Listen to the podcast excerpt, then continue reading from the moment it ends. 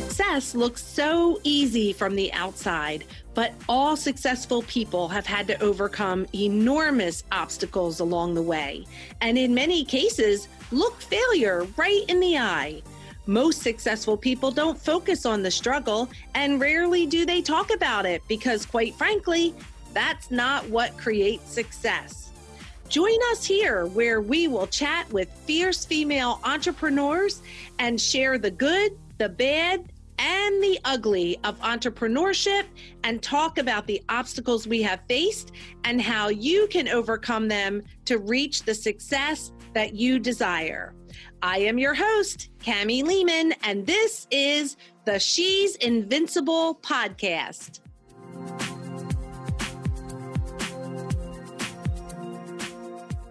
Hey everyone, thank you so much for joining us today on the She's Invincible podcast. We have another amazing guest for you today. We have Rochelle Brooks. She is a partner and the COO of the Aesthetics and Wellness Center, Balanced Aesthetics Med Spa. She has an innate talent in building and operating successful businesses, but her passion is in optimizing a person's wellness and aesthetics journeys to give them more confidence and a better life. Welcome, Rochelle. It is so great to have you here today on the She's Invincible podcast. Hi, Cami. Thank you so much. I'm so excited to be here. Oh, me too, girl. What gals don't want to talk about med spas? this is like a girl's dream right here. Prepare right. yourself for all the goodness that's coming right now. So let's do this. Let's not make them wait. Let's tell our listeners Perfect. how did you get where you are today and what makes you invincible? Absolutely. So, um, in undergrad, I actually uh, I majored in communications, but then concentrated in journalism. And I worked for a local magazine um, my last year in college, and then also um, directly after college, just at a freelance capacity. Um, and one of the things that they teach you in journalism, first and foremost, is to find your lead, right?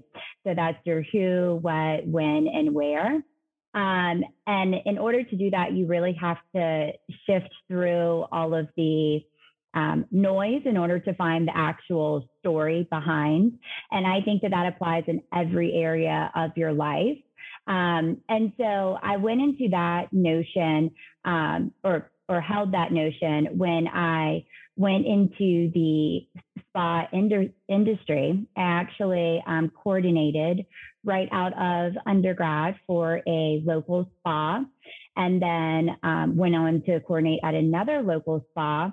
And what I found was that um, there was always a lot of busyness going on, um, not only within the business itself, itself, but also with the clients that came in. And one of my mentors, um, this is probably my first mentor to date, she was a young female owner, um, about 30, 31 years old at the time.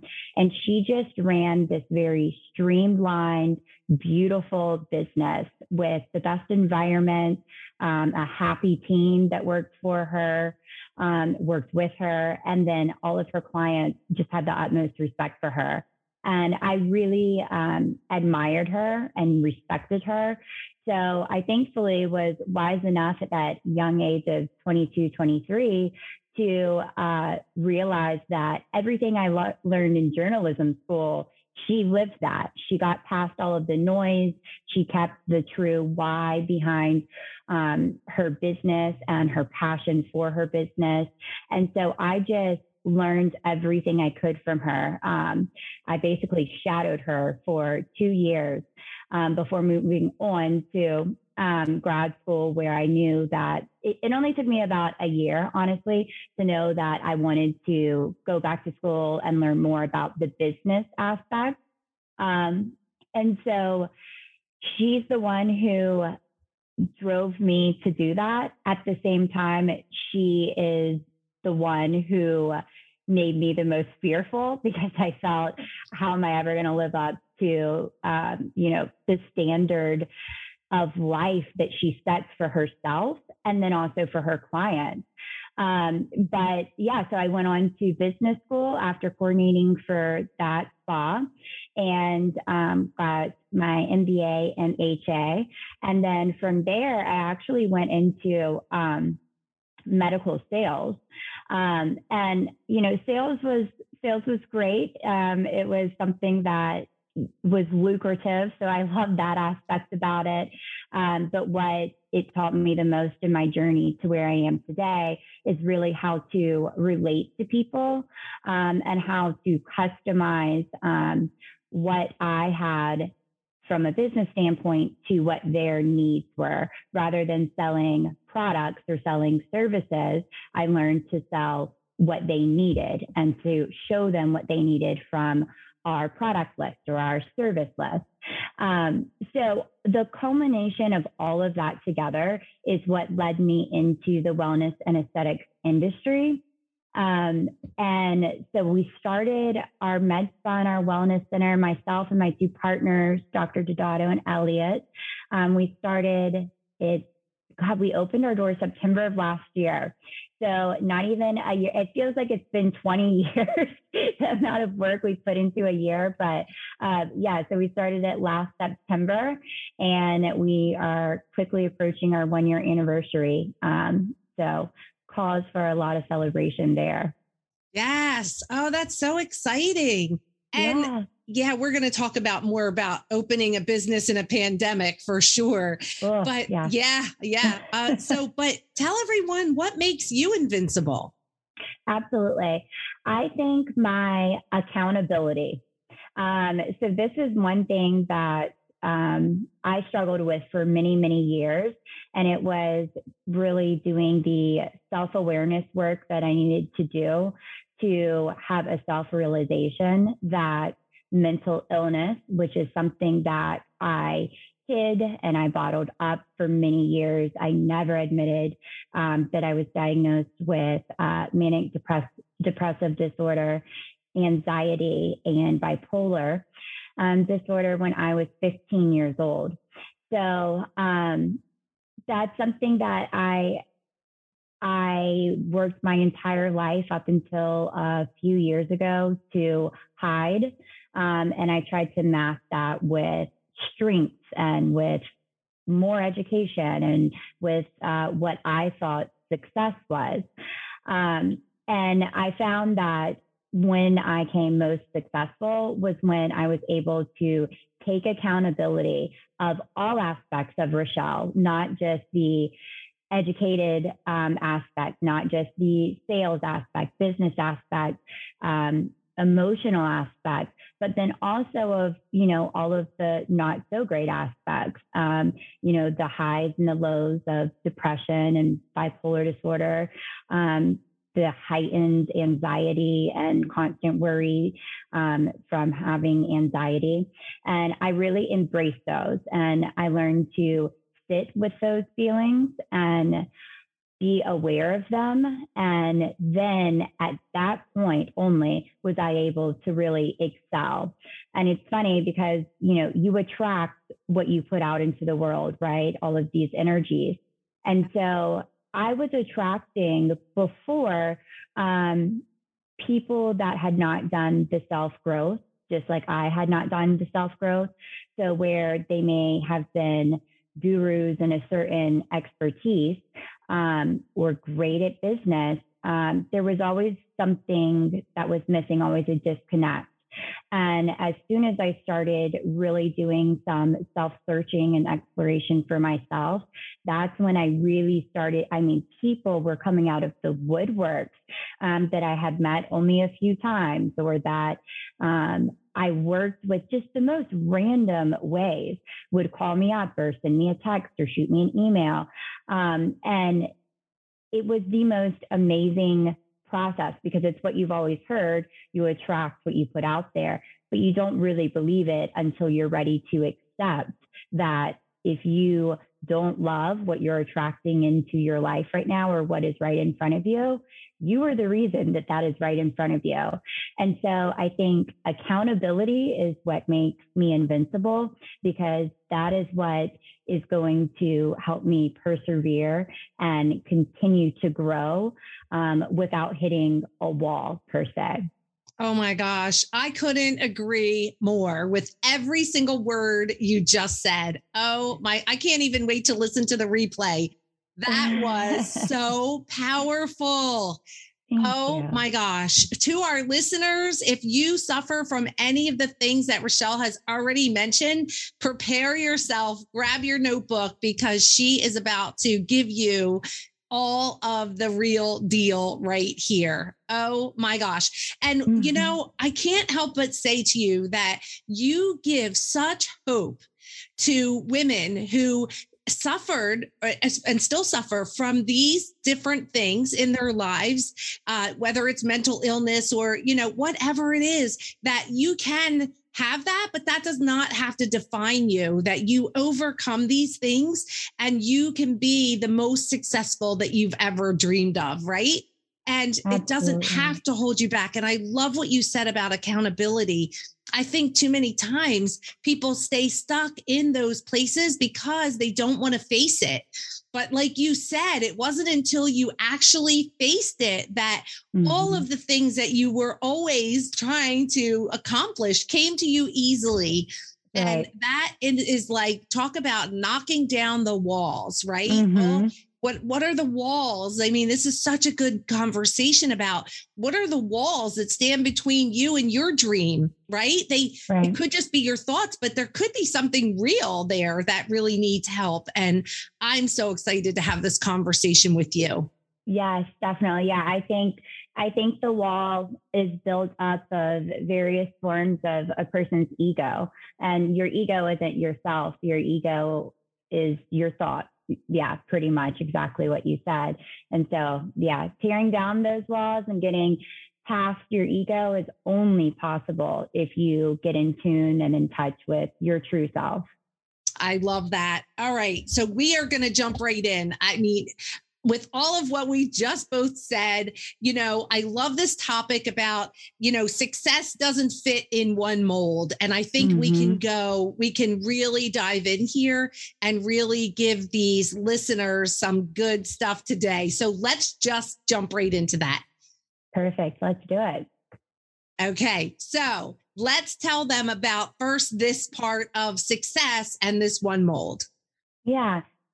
So I was raised um, from, I mean, the youngest age that I can remember. I, I remember specifically when I was about probably five or six years old, um, learning from one specific um, instance in my life of something that happened, and I'll um, refer back to that in a second.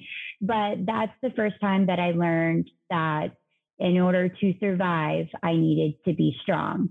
And how strength was defined was by um, shutting down your emotions so that you can function supposedly at a high level. Um, and that meant that if you had to shut down your emotions, that um, those same people that were asking me to be strong and cut off the emotion, we're asking me to replace those emotions with ego. Um, and ego comes in all forms. So from uh, being the very, I used to do classical ballet. Um, I was a Balanchine ballet dancer for a long, long, long time. Um, and that is where I learned self discipline. Um, and that's where I learned to train myself. And, um, you know, they told me mask it with being the perfect answer. Mask the emotion with being the best in school. Mask it with um, knowing that you never need a man, that you can do everything on your own. And while I believe that all of those are great goals to reach for, I believe that if you're taught the proper way to do it, then you're going to surpass those goals.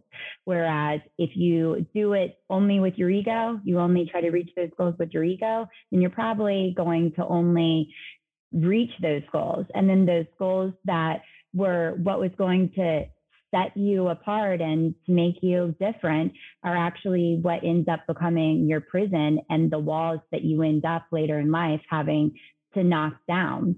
So, um, from a very young age, I learned, you know, and I got I got really good at it. I was good at being strong, at not discussing emotions, at um, thinking from a logical standpoint rather than a emotional standpoint, from um, training and learning how to. I mean, I got so good at controlling my emotions that uh, I could even block out physical pain. So I, even when I was dancing, I danced in Florida, California, New York, um, and I was dancing with um, all of these different professional companies.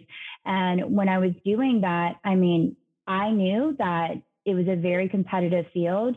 And if I was going to do it, that my only option was to be the best at it. So while I was extremely young, um, I mean, this is from the age of 12 to 16 years old, um, I was able to literally tell my mind to shut off my central nervous system when pain would hit um, and just persevere through.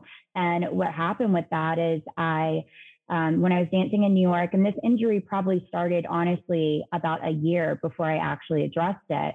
Um, but it really came to a head in New York when I was uh, training the hardest and in the most expensive um, classes and dancing eight hours a day. And um, I got a what would have been a super minor injury in my ankle, um, typical ballet injury. I tore my FHL ligament, which is the ligament that extends from your big toe and then goes all the way up to um, the other side of your knee. And the ligament, um, it, it actually runs right in between two bones. So basically, I tore it vertically, right? So it was opening up almost as like butterflying, like you would butterfly a steak, right? But it was very small tear at first. It could have been worked through, even probably without surgery, just with um, just with uh, PT and the correct exercises and properly nourishing my body. But because I had been taught to shut down any sort of feeling, and pain is a very severe feeling, um, rather than addressing it, I actually ignored it um, and blocked it out. Even more so than ignore, I, I mentally, physically blocked the pain. Um, so my body would react. I would know that I was in pain. It would make me nauseous, sometimes even, you know, to the point of uh, vomiting like during practice and during training, but my mind, I never let my mind go there. So um, that injury actually ended up ending my ballet days completely when I was in New York because by the time I got it treated, it went from being about a two millimeter tear all the way to being um, almost a three inch vertical tear. So my entire ligament was just butterflies open. Um, and that butterfly was getting larger and larger and larger so that my ligament wouldn't even pass through in between the two bones. Um, and my big toe was stuck straight. So I was unable to bend my big toe at all, which obviously you can understand makes walking incredibly hard. Um, I would just tape it up next to the toe beside it um, for point, and then I'd hop in my point shoes, and you know that would be that. But it takes away your uh, flexibility in your ankle. I mean, God's God's very good at building the body the way it needs to be, and um, injuries are definitely need to be addressed from the beginning. So, um, at that point in time in my life, so I was in New York, I was dancing, I had all of these grandiose dreams about how I was going to be this um, wonderful professional ballet dancer for the rest of my life. And when I'm 16 years old, you know, the rest of your life seems till about 25, 30 years old. And then you're like, oh, well, who cares at that point? Now that I'm 32, obviously I have a way different view of that. Um, so I uh, left. I did have surgery in New York and then left the best uh, foot and ankle doctor in the world, actually the company doctor of American Ballet Theater and New York uh, Ballet, uh, New York City Ballet, uh, Dr. Hamilton. So he did my surgery and to, it, it, repaired it perfectly. But at that point, there was it, it, there's so much damage done. There's just no coming back from it. And like I said, it's super competitive. So you get an injury, you're out. It's just the way that that world works, right? Um, so then I um, returned him to Savannah, um, which is where I'm originally from, and I experienced my first real bout of depression um, to the extent where just pure hopelessness, no desire to get out of bed or do anything. Um, what got me through that, um, and that was that was highly embarrassing to me. I even tried to hide that that depression from my my own mom and and my parents. I was just I was humiliated. I felt like I had failed um, not only myself but them. I had failed all of the other dancers that I grew up dancing with in Savannah. Um, and then the depression, I was like, this is just humiliating. And what got me through that um, was I did start therapy at that time. And then the therapist actually had me start journaling. And so journaling was something, um, and th- so this is when I was 16, 17 years old. Um, and journaling was something that was very not on board for at first. So I even to the point um, was like, yeah, I'm not going to do that. I don't, I don't see the point in it. Like, what you want me to talk about my feelings and emotions? This is what I've been taught my whole life to not do. No. Um, so I was very resistant. But I finally did start um, journaling, and it opened up my mind um, and it, it gave me a new sense of confidence and of strength. And I fell in love with writing and with the ability that I had to express everything I had expressed prior through my dancing in um, a pen and paper. And so that's, you know, what led me to go into writing. Uh, originally, I wanted to do creative writing. And, you know, of course, my my parents were like, uh, I don't know if that's the most wise decision because you, you know, definitely are going to have to, you know, write a number one bestseller in order for that to be successful, or end up writing, you know, for uh, a great TV network. Um, so rather than creative writing, I went into journalism. So yeah, that's that's pretty much the journey from literally the youngest age I can, you know, have my first memories to the the first realization. Um, I remember I wrote my college paper. Um, or my paper to get into college that was submitted with my application. Um, and I named it Life First Curveball. And that paper received so much attention um, from the different colleges, I guess because I was so vulnerable. Um, and to be honest, when I was first submitting that paper, I was, it, it didn't feel right. It didn't feel normal. It felt, let, let me say this, it didn't not feel right. It felt scary. And being scared was something I was not used to.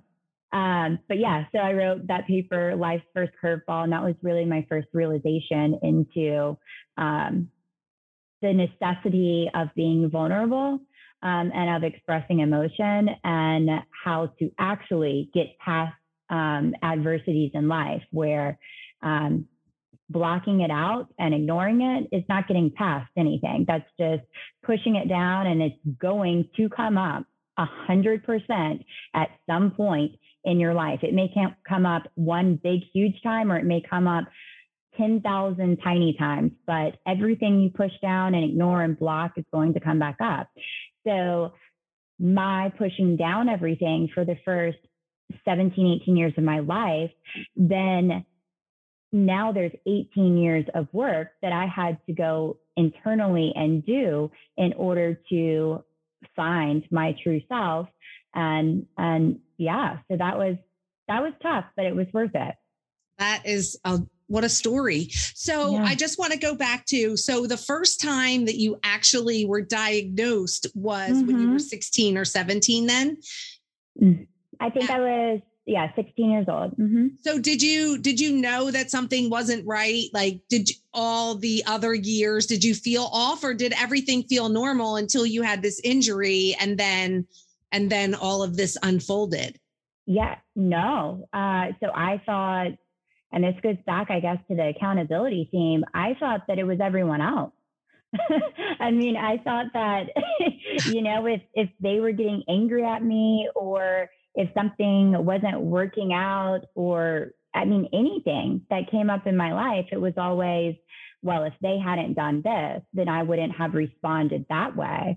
And even I remember the first counseling session I had, I was so good at convincing people that I had it all together that I remember um, this is in hindsight and going back and reading those notes of some of my first counseling sessions, she even, my counselor even put the blame on uh, family circumstances and other family members, um, you know, my friends, things like that. Like all of it was external. Um, and I was that good at convincing people that I even convinced a professional uh, therapist that it wasn't really me that had any struggles, that it was, um, you know, everything externally. So then I went and saw a different uh, counselor because my mom was like, I just feel like you're not getting that much out of it because everything was about, well, it's everyone else, it's not you, with the first counselor I saw. So I went to a different counselor um, and then he he I, he saw right through. I, I don't know if I had lost my touch or if I forgot to put my mask on that day when I walked into his office, but he from the very beginning, I mean, his first uh, assessment of me was depression, anxiety, bipolar, and it blew my mind because I remember seeing those notes and being like, what? How, like, what a quack. Like, how, why would he think that about me? That's insane. I've only been like extremely strong and like, you know, told this is exactly how it is, you know, almost militant. And um, yeah, he saw straight through that. And he's actually someone who I still to this day respect and admire. Since I've moved away from Savannah, I don't keep in touch anymore, but he and um, his his spouse um, actually are were good friends of mine that I would sit and have many conversations with after, and we would laugh about the change of who I was when I first walked into his office, and then um, who I was when I ended counseling with him specifically. So that's amazing, and thank God mm. you that he was put in your path. Right? Good thing your mom didn't just buy all of that BS that was being said because right. you it yeah it would have stopped right there. So that's really great that she did that. So mm-hmm. my other question is was there other mental illness in your family? Was there is there other people that have been diagnosed or were you like the first one and no one really knew? Yeah. So that is the question of my family or it should be. Um, so every woman in my family is the exact same way that I was taught to be, with the exception of my mom. Um, but my aunt, my grandma, and all of them I love incre- so much. And I do think that they are incredibly strong women. Um, but there wasn't really a lot of, um, you know, showing too much love. There wasn't too much um, attention that was given unless something really um, excellence was coming from you, right? Um, and there was a lot, a lot of anger, um, abnormal amount, not just family fights here and there. I mean, there was extreme anger. And between each other, these are, you know, blood members that family members that are supposed to get past the anger and remember the love. And instead, the anger diluted the entire energy field of the family as a whole. And so all of these women, even though they were successful, they were strong, they they were fighters, um, you know, they were fighting against each other rather than fighting um, to find who they really truly are and be able to express that. And so I think their anger came from a sense of frustration, um, a sense of lack of control, because if you aren't in tuned and connected to your true self, then you're constantly going to feel chaotic and out of control. And, you know, that's why a lot of people do end up being highly successful, hyper successful, is because they are defining who they are with those successes. So no, it's something that I I grew up, you know, being taught that, um, and I say that to say to answer your question, most of them did not go and see a psychiatrist. Um, most of them were never diagnosed. And if they were, it was very late in life that they were diagnosed.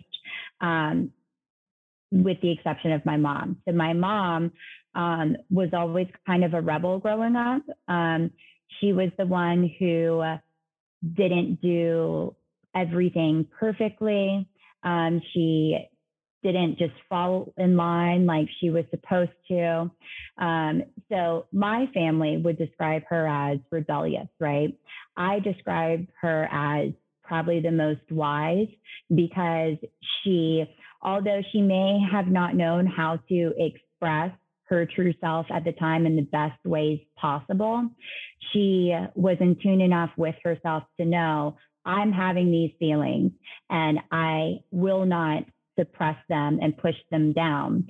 Um, and because of that, um, I think she gave me the strength and and I did try to hide my depression and my mental illness, even from my mom for a long time. I even went as far as to say to her, Oh, it's just all in your head, which is something I was told always. It's all in your head. Get over it. If you really want to do something, you can do it. Just get through it, you know, figure it out. And looking back, I mean, I hate that that's how I acted towards her, but I, you know, even saw her as, I guess, weak um, for a while because she admitted she had severe depression. She admitted that she had a actual chemical imbalance in her brain, and um, you know she would have these intense mood swings and I don't know if she actually was ever diagnosed with a personality disorder or bipolar disorder. Um, and so I don't want to speak from a clinical standpoint, but um, she was exhibiting symptoms of at least something going on a little more than depression. So um, she she put in the work though. Uh, she went to therapy. She um, and a lot. I remember she was always like going to like a therapist and a counseling session, um, and she put in the work to understand herself better and to understand why she was reacting in such extremes, whether that be extreme sadness, extreme anger, or whatever it was. Um, and then I didn't realize at the time, but that's actually what gave me the strength or the start, the seed that was planted to start coming out and saying, this isn't something to be ashamed of. This is something that many, many, many people deal with. And whether they wear it on their shoulder or um, they completely hide it up and, and hide it inside and bundle it up. Um, you know, many of us do suffer from it. And so she gave me the the strength to say, I'm not ashamed of this. This is part of me. And that's okay too, because I can absolutely be incredibly successful I can even be more successful if I admit that I have these issues and work through them and continue growth within myself. So I'll be forever grateful for what at the time I thought was weakness of hers ending up being the true strength that I needed to become the person that I'm continuing to become today. Oh, that's beautiful. And you know, the truth is, it's because of her struggle that she wasn't buying all of the diagnosis in the first place. That that explains everything because yeah. you were doing exactly what she was not doing, right? It was all the things that she refused to do to suppress it and hide it and all of that. So she knew the signs and she knew exactly, and she wasn't gonna take any no's for any answers. And God bless her. That's amazing. Yeah. That yeah. what a mom to be able to just, you know, to really fight through like here's a doctor saying this and she's saying, "Oh no, we're going somewhere else," right? Yeah. That what an advocate for your health. Well, yeah, that- absolutely. That is amazing. And I know, you know, in the times that we're in now, you know, as we're coming somewhat coming out of this pandemic, that many people are being tested and tried and, you know, challenged. And so, what would you say? I mean, now that we've just unfolded all of this, Mm. if there are listeners out there that are like, I identify with this, right? This resembles me, um, you know, whether it's the, you know, making the excuses, blaming everyone else, not having accountability, what would you say is the best thing to do? Uh, Just get an appointment with a doctor? Like, what, you know, what would you say the best way to handle this is at this point? Yeah, I would say even before um, an appointment with a therapist, I would say um, to take some time, um, and it's different for everyone, but I would say at least a week. Um, and do a lot of self exploration. It's going to be incredibly uncomfortable.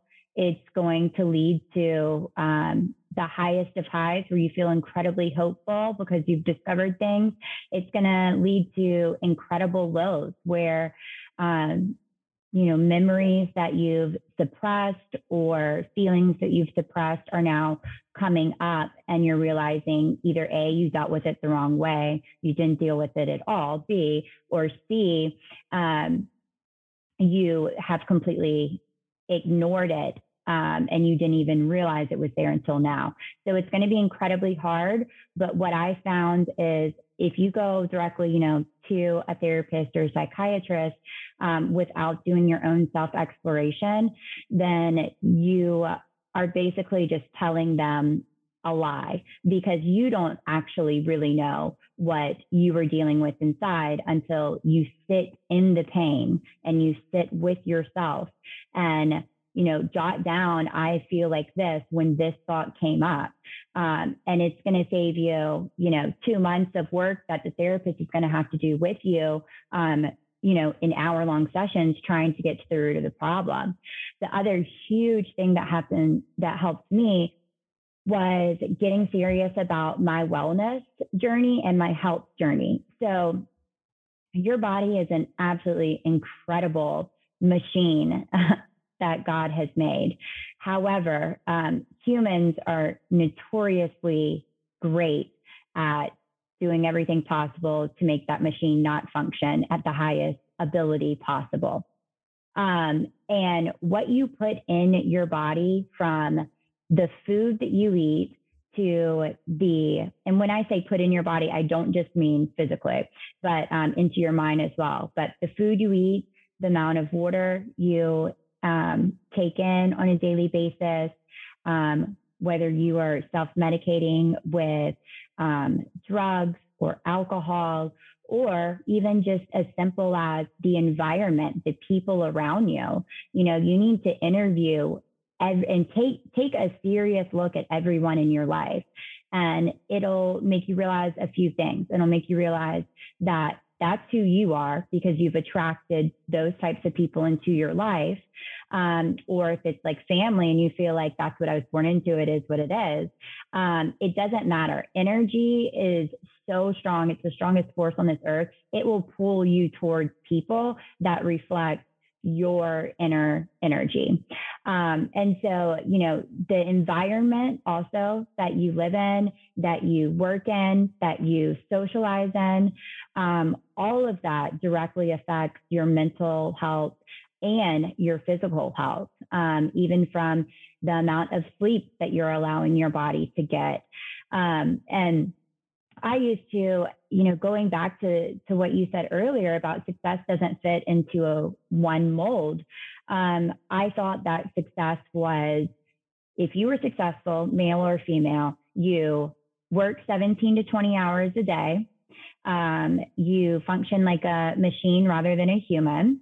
Um, it's business, it's not personal. Well, that's absolutely false because business is done by people. People buy from people, not from other businesses.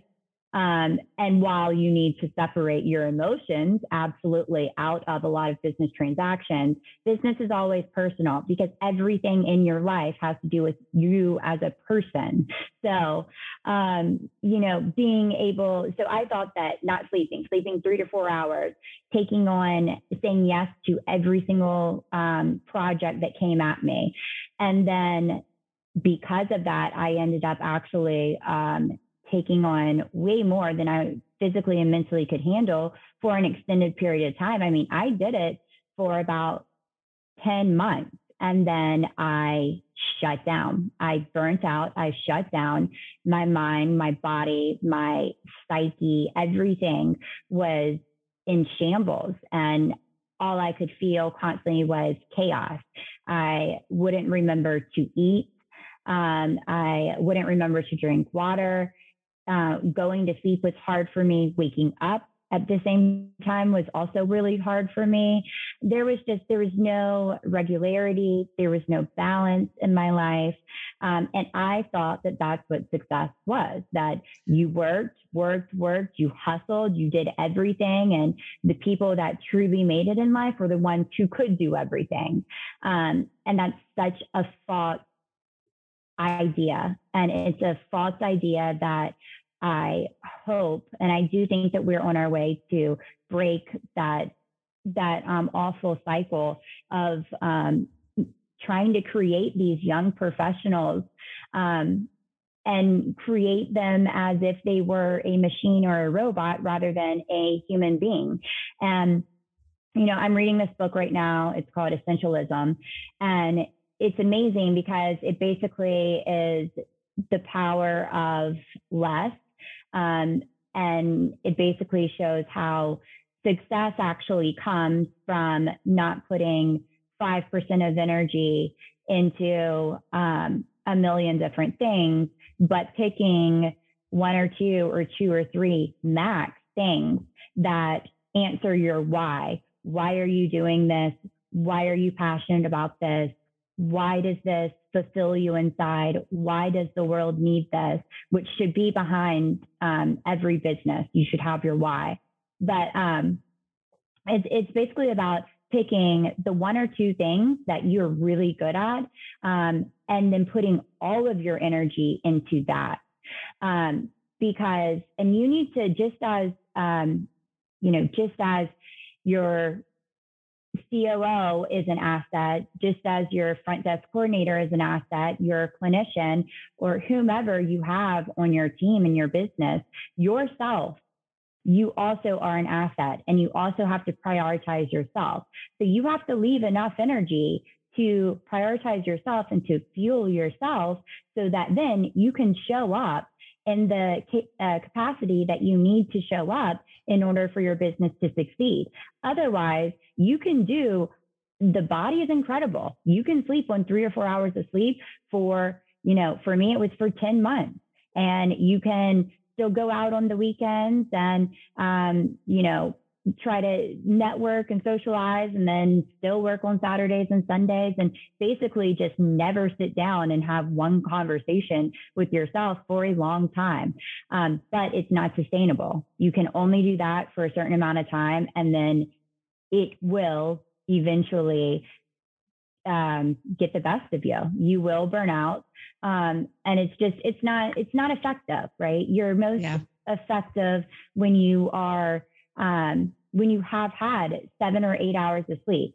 You know, there's actual science and studies, um, you know, Harvard review studies that show that the brain and the different neurons in your brain actually recharge and re-energize so that they can function at a much higher uh, capacity for an even longer extent of time um, when you have had I, I, believe it was like seven to eight hours of sleep right? Yeah. and and you have to think of this. So stress and you know they say that um that gratitude and um and sadness can't exist in the same place or gratitude and something else i can't remember some negative emotion. But it's the same it's the same um, idea. So stress and creativity cannot exist in the same mind, right? So, in the same thought, let me say that. So, um, you know, if you're incredibly stressed out all of the time, you are stifling your ability to create. And you need creation to separate yourself and your business um, from all of the other hundreds of businesses, thousands, millions that are doing the same thing as you. And without giving yourself that freedom and that um, pri- without prioritizing yourself and giving yourself that freedom to be creative, then you are really just, you know, shooting your own self in the foot. It's it's yeah. not, you know, people pleasing and taking on all of these different projects and constantly running around like a chicken with your head cut off is not something that is going to lead to your happiness. You're going to get all of the jobs done if you get them all done and uh, you know half or quarter of the um, productivity that you could have um, or to the the level of productivity that you could have if then if you would have just chosen one or two. So learning to say no i cannot do that. No we need to hire someone for that position. No this is not something i need to prioritize right now is actually you're going to be thanked for that more in the future. You're going to thank yourself. You're going to be thanked by your team more in the future for that because then you actually are giving them um, work and you're giving them projects and you're giving them finishes and you're giving them ideas and you're giving them a business that they will appreciate and respect so much more than just saying, I'm a robot. I can do 25,000 things this week. Just let me handle it. It's just not uh, possible. That is such good advice, too. Oh my gosh. well, let's do this. Let's tell our listeners, we want to talk a little bit about the med spa, right?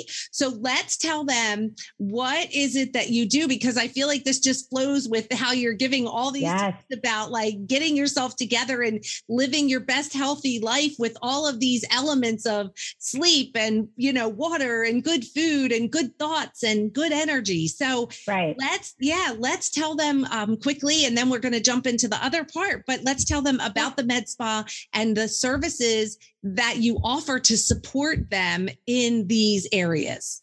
Yes. So our business was created out of the uh, the idea that um, we want to help people in their wellness journey and in their self journey and in their confidence journey. And so um, you know, our business model is unique in that um, we have a wellness clinic and we have a aesthetics med spa. So we combine the two because we think that the two go hand in hand. And so our slogan is your health from the inside out. And what that means is um, helping a person to gain confidence and become happier and giving them the tools that they need to um, to continue treatment on their own after um, we've finished treatment with them um, is vital and is you know really the true end goal. And so um, we do everything from nutrition coaching to peptide therapy um, which if you haven't heard of peptides uh, your listeners definitely go and do some research into peptides. They're amazing. I'm a huge advocate. Um, from testosterone or hormone replacement therapy. Um, so essentially, just anything lifestyle wellness.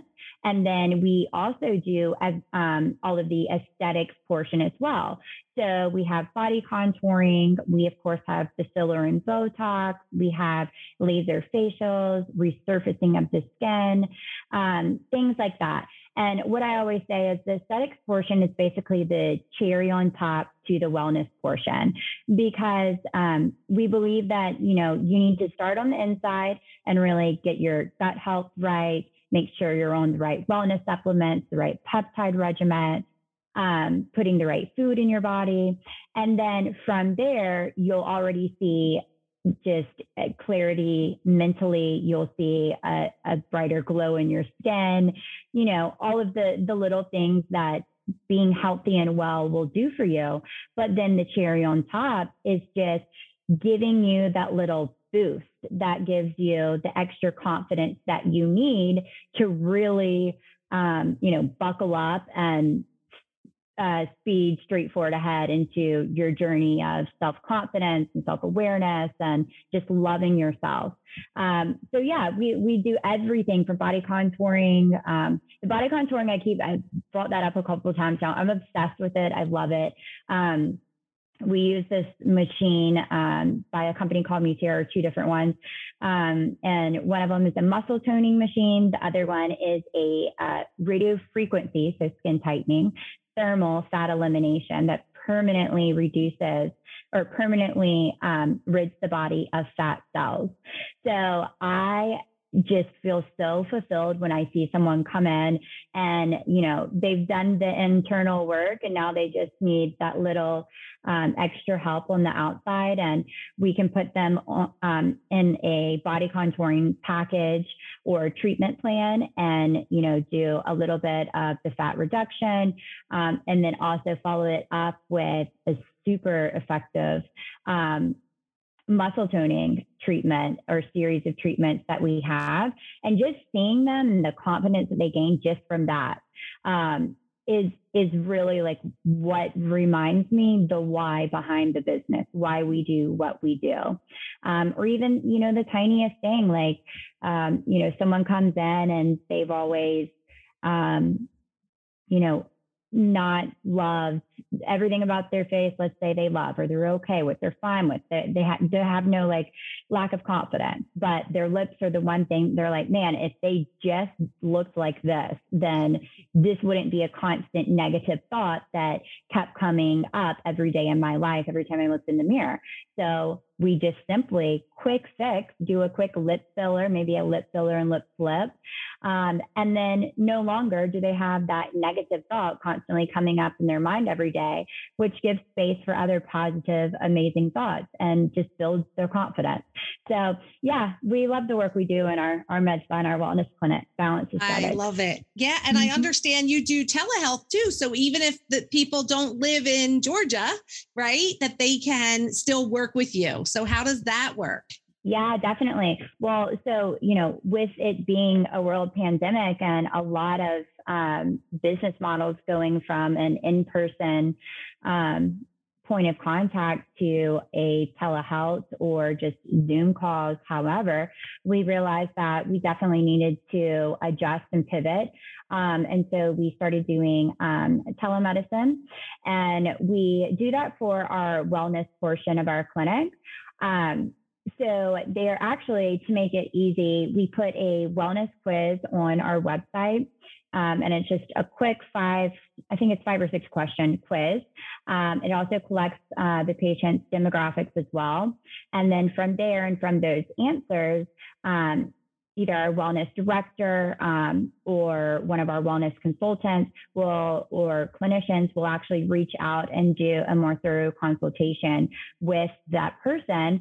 And then um, you know it can be the tiniest thing from getting the person on the right wellness supplement um, from a true great pharmacy and not just you know an over the counter you know B12 serum or something like that that you see, but like a true wellness supplement that actually addresses the actual needs of that person's chemical makeup or putting them on a peptide regimen. I mean, the results are insane with that. They're just so positive. I love them. Um, but all of that can be done through telemedicine. Um, so yeah, I would say, you know, if any of your listeners are interested um, and, and, don't know where to start, I think where you want to start is on the inside. Um, go to our website, um, just www.balanceaesthetics, A-E-S-T-H-E-T-I-C-S, medspa.com.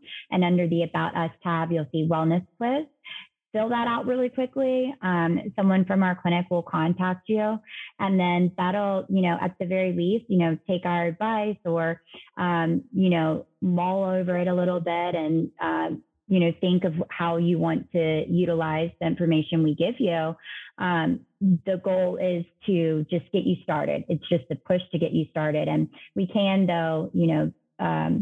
Put you on a peptide regimen, a wellness supplement regimen, nutraceutical regimen, all of that through um, just a simple consultation. So yeah, amazing. Start, start there. Oh my gosh. Well, this has been so great. And thank you so much for sharing so much and being just so mm-hmm. authentic in your own personal experience, your family, you know, your business, all the things. This is what we're all about here at the She's Invincible podcast. And this is where we're able to help others, right? We're able to have an impact and give them hope. We're giving them hope that if they're struggling or suffering from any of these things, that they can look at you and say, if Rochelle can do it, I can do it. I can figure this out and I can live my best life too.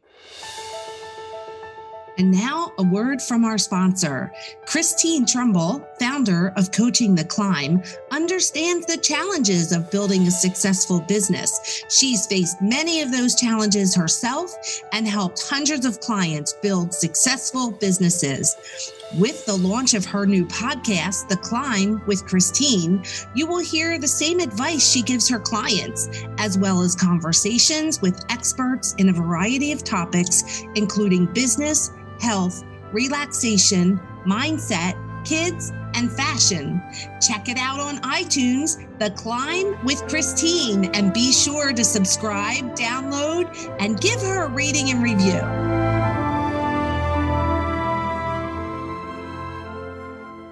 Now, Absolutely. you know, on the She's Invincible podcast, we not only promise that we're going to feature these fierce female entrepreneurs like yourself, but we're going to share the good, the bad, and the ugly. And I know wow, like I was thinking, like we've already done that, but we're not finished yet. So we're going to go through uh, right now, and we're going to share real quick um, a, a, story from each category that we can give to our listeners, not for hope anymore. My gosh, you've given them so much hope. Thank but you. yes, but there might be somebody out there that just needs to hear a little bit more from you. So let's do this. Let's tell our listeners a story about the good part of your journey.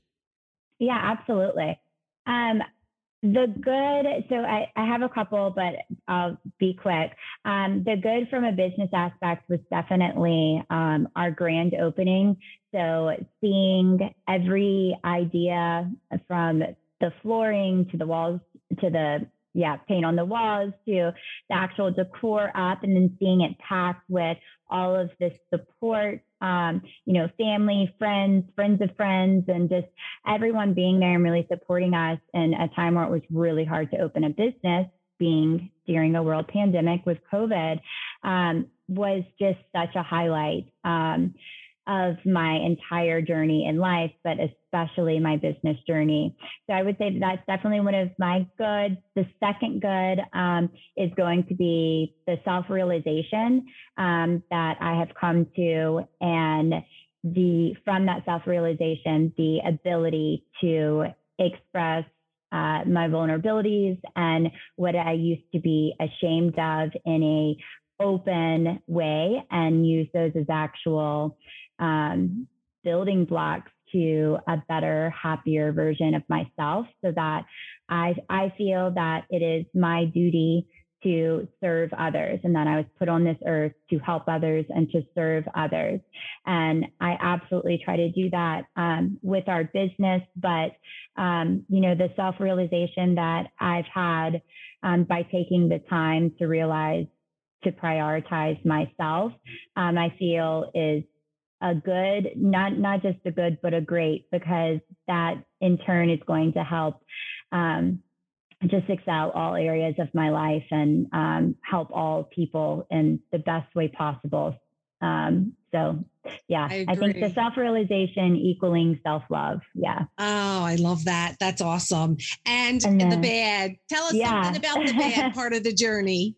Absolutely. Um, so every bad, you know, obviously it's a, a learning opportunity. Um, so I think a lot of times we get stuck in the door closing and we are unable to push open the new door that um, God has put right in front of us that is actually fairly light because we just get so stuck behind door number one where we thought that that was the plan when anything bad comes but you know life is is not um, planned it can't be planned out by ourselves. And um, there are going to be all sorts of things that are thrown at you. There are going to be all sorts of different directions that you take.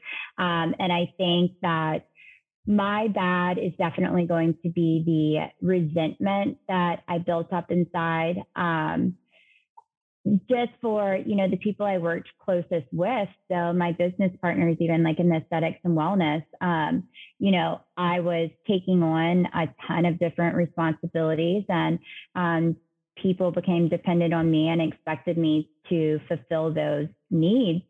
And rather than you know having the self-awareness to say i'm not going to be able to do all of this well but here's what I can do well. Um, I just took it on and did all of it semi well, right? And so, um, you know, the, the resentment that I felt, which actually, you know, in turn ended up being a good thing because I you know, took some time. Um, you know, I slept for 12 to 14 hours for seven days straight and um, I reset myself. So it actually led to something good. But that resentment, which, you know, led, which was part of the burnout phase, um, actually had nothing to do with my partners at all. Um, you know, they're both amazing men who I highly respect um, from a personal and a business standpoint. And, you know, it, it wasn't them, it was you know, it, and I should have, you know, even taken it as a compliment. Like they know I can do this, so they're giving me, you know, this task. Or, um, you know, I even would put, you know, a lot, a lot of these demands on myself, and uh, without even realizing really I was doing it, and then just over promising all of this. Um, so the bad was definitely the negative feelings and the resentment that I had. Um, but the good that came out of that was realizing the resentment actually was just a mirror into myself. It had nothing to do with my business partners who are absolutely amazing. It was just, I needed to take a break. So, yeah, um, that sure. was the bad though, because that was something that was pretty, you know, it, it could have been a, a, pretty shameful time for me had I not realized that um, the resentment wasn't due to someone else, again, accountability, but it was due to the pressures I was putting on myself. Yeah, that happens a lot too, especially during a pandemic. So I can just imagine. So, right. how about ugly? Let's go ugly. Tell them everything. right, ugly. Probably not handling um, the situation um, of myself needing to take a step, step back and take care of myself um, in the way that would have been most effective in a way that would have been the most loving.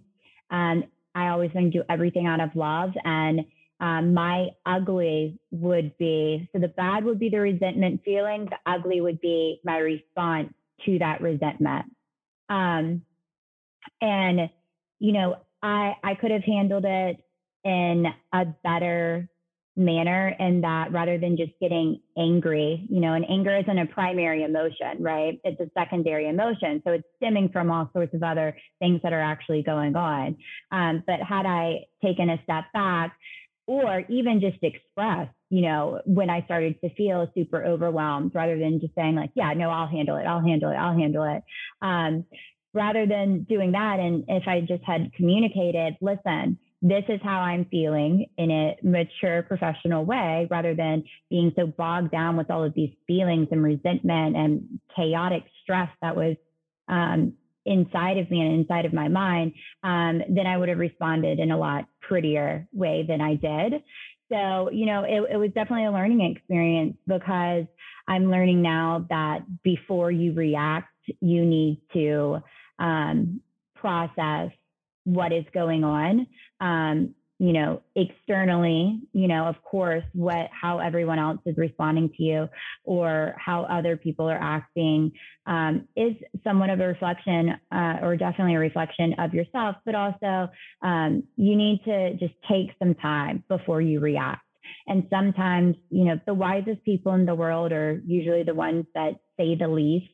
And my ugly has always been that as you could probably see now, and I guess this is a good and a bad, but uh, I talk and I talk and I just want to teach and I want to explain and I want to be heard so that I can help people. And uh, it frustrates me when I'm not heard because I feel like I'm not able to help.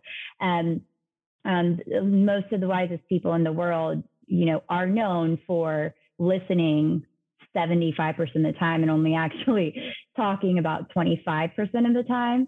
Um, so I think that, you know, the ugly would be me, just my reaction, my over talking and, you know, speaking out of ego and speaking from emotion, um, which, you know, expressing your emotion is not bad. I don't, I don't want to muddy those words. Um, but speaking from out of, let's say, like reactional um, emotion rather than a processed emotion um, would be my ugly. But it's something that I've learned from, hopefully, um, and, and definitely that I'm growing from.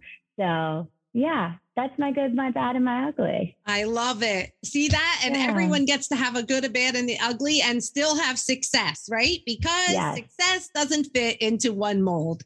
Exactly. Just like you said. I love it. It has been so great having you. Thanks for being with us.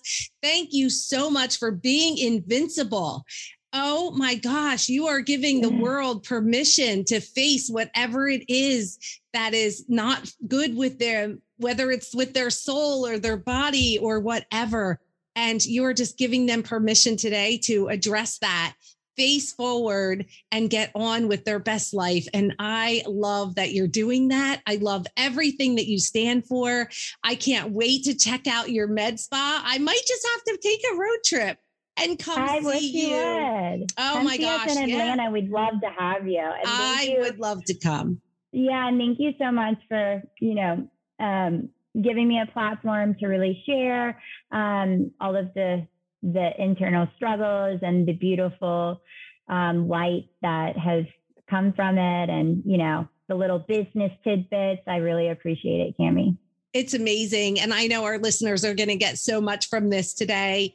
And just to our listeners, I don't know where you are in your life or your business, but if you're face down on the ground right now, get back up, girl. Get back up. You can do it. Hey, thanks so much for hanging out with us today. If you were inspired or learned something new, please subscribe to the podcast, give us a review, and share us with your friends. For more information about me and how I can support you, please stop on over to my website at camilehman.com and book a free call with me. I'd love to meet you and learn more about how I can support you.